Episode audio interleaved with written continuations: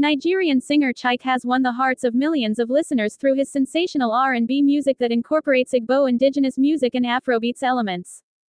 Music Ruger has parted ways with D. Prince's Jonzing World label. Chike has now recorded his first chart-topping single on Turntable Top 100, Nigeria's only aggregate chart that combines radio and TV airplay with streams across Apple Music, Spotify, Audiomack, and Boomplay. Chike achieved this feat courtesy of his hit single, Egwu, featuring the late street pop sensation Mohbad. Since its release in December 2023, the single has enjoyed commercial acclaim, especially on social media where it has been used over 400,000 times on TikTok. The song has also had 5.9 million streams on Spotify since its release one month ago.